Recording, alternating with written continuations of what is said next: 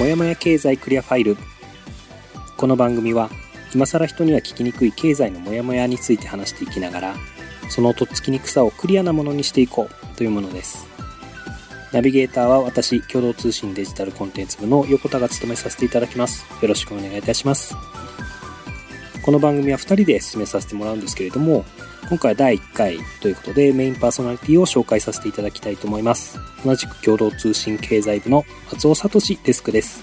松尾さんよろしくお願いします。よろしくお願いします。松尾です。自己紹介をお願いします。はい。もともと長く経済の分野の記者をしてたんですけれども現在はデスクという仕事をしています。デスクはあのデスクワークのデスクですね。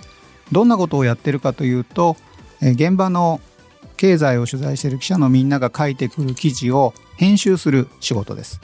間違ってるところを直したりもう少し読みやすくしたりあと大きなテーマの取材では全体の取材の指揮を取りますそういった仕事をしていますありがとうございます。えー、プロフェッショナルということでいろいろ聞いていきたいと思います。とまず記念すべき第1回のトピックなんですけれども、もうこれは避けて通れない、えー、話題ですね。えっ、ー、と、今年から新しくなりました NISA、新 NISA と呼ばれるものですが、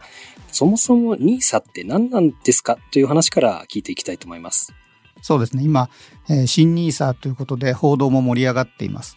NISA は正式名称は少額投資非課税制度と言います。ただちょっとこれ難しいので、まず、まあ、投資って何なのかっていうところからスタートしようと思います。ちょっと話変わりますけど、横田さんは去年の年末ジャンボ宝くじは買いましたか？いや、買ってないですね。私、当たらないんですよ。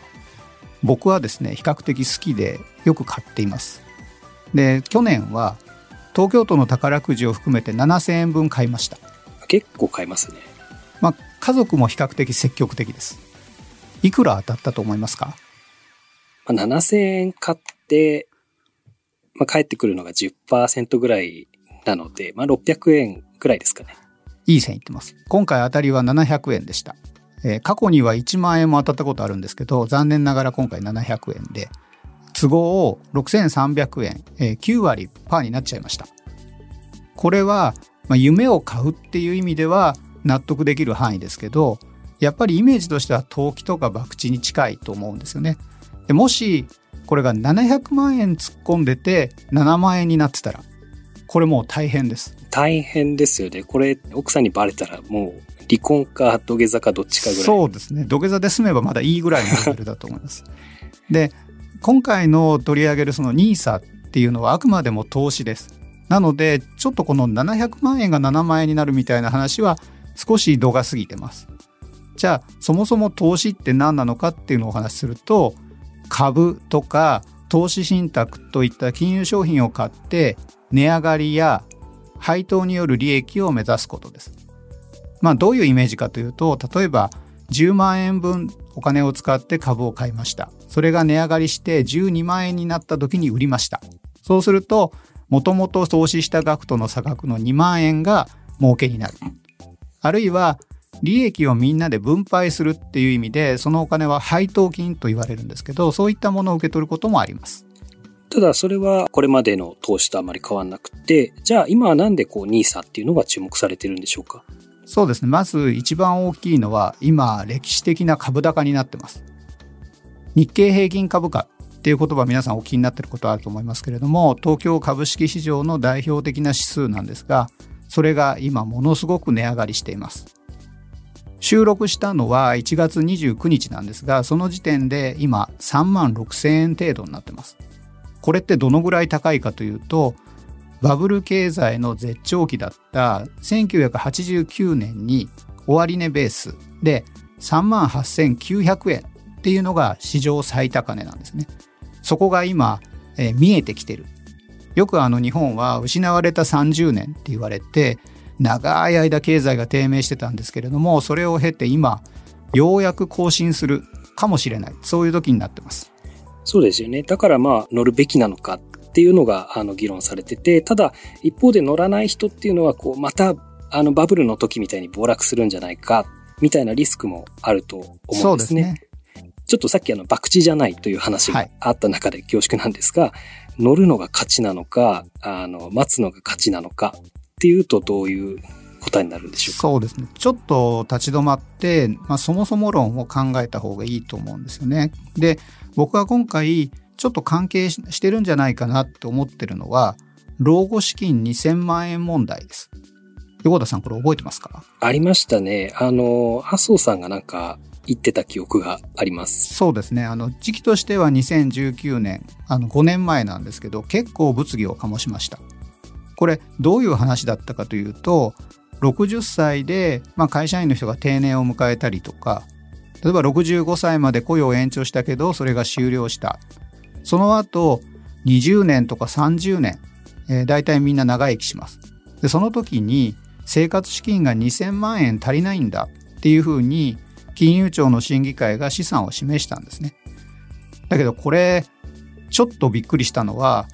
みんな大体退職金と年金で生活していけると思ってるのに、あれ違うんじゃないのっていうふうになったのがこの問題です。で、政府はやっぱりこの年金制度、みんなが不信感高まっていくのまずいよねと思ったんで、この資産は認めませんでした。だけど、この2000万円問題っていう数字が少しちょっと一人歩きといいますか、えー、みんなに知れ渡っちゃって、えー、有名になったんですよね。で、この今回の NISA の盛り上がりって、ちょっとこう政府にとって都合の悪い年金の話をこう NISA を盛り上げることでごまかそうとしてんじゃないかなってちょっと思ったりするんです。うん、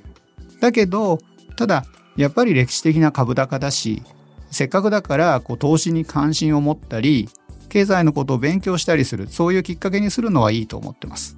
なるほど。ただですね、やっぱり投資にこう回す元手を作るのって難しそうだなって思うんですよ。そうですね。僕ら、まあ会社員の中でじゃあ投資に回せるお金どのぐらいあるのかってもうちょっとビビたるものですよね。で、特に今物価が高騰してるから、まあ、スーパーで買い物行ったって大体のものが高くなってますよね。そうですよね。僕は、まあ、スーパー行くの比較的好きですけど、やっぱり特売の商品とかですね、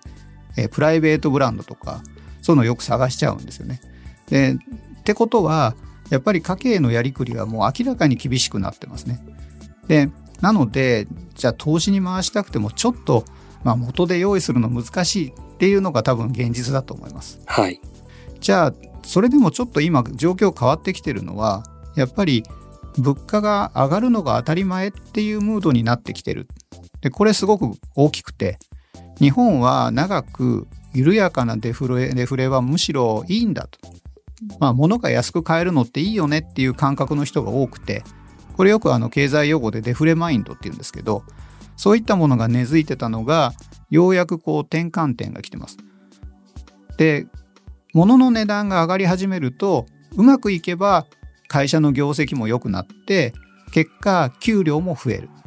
そしたら、一人一人がもらえるお金が増えるから、また物を買うようになる。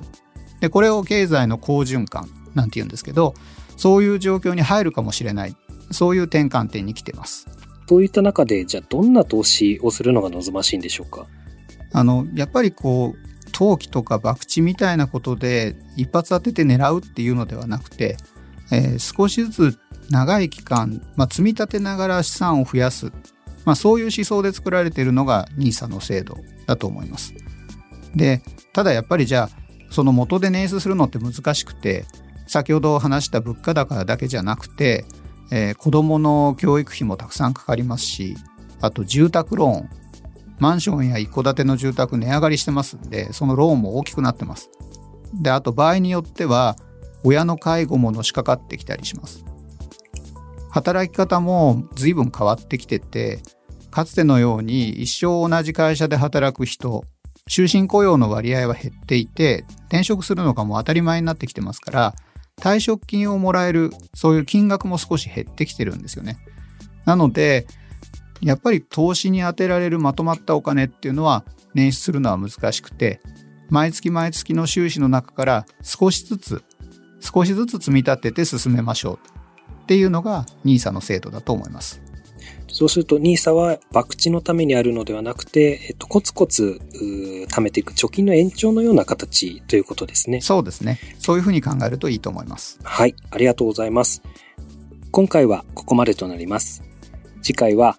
今年新しくなった NISA、は具体的に何が変わったのか、投資するならどんな商品がいいのかということを聞いていきたいと思います。ここまで聞いていただきありがとうございました。ご意見やご感想は概要欄のフォームか、X などでハッシュタグ、もやもや経済とつけて投稿してください。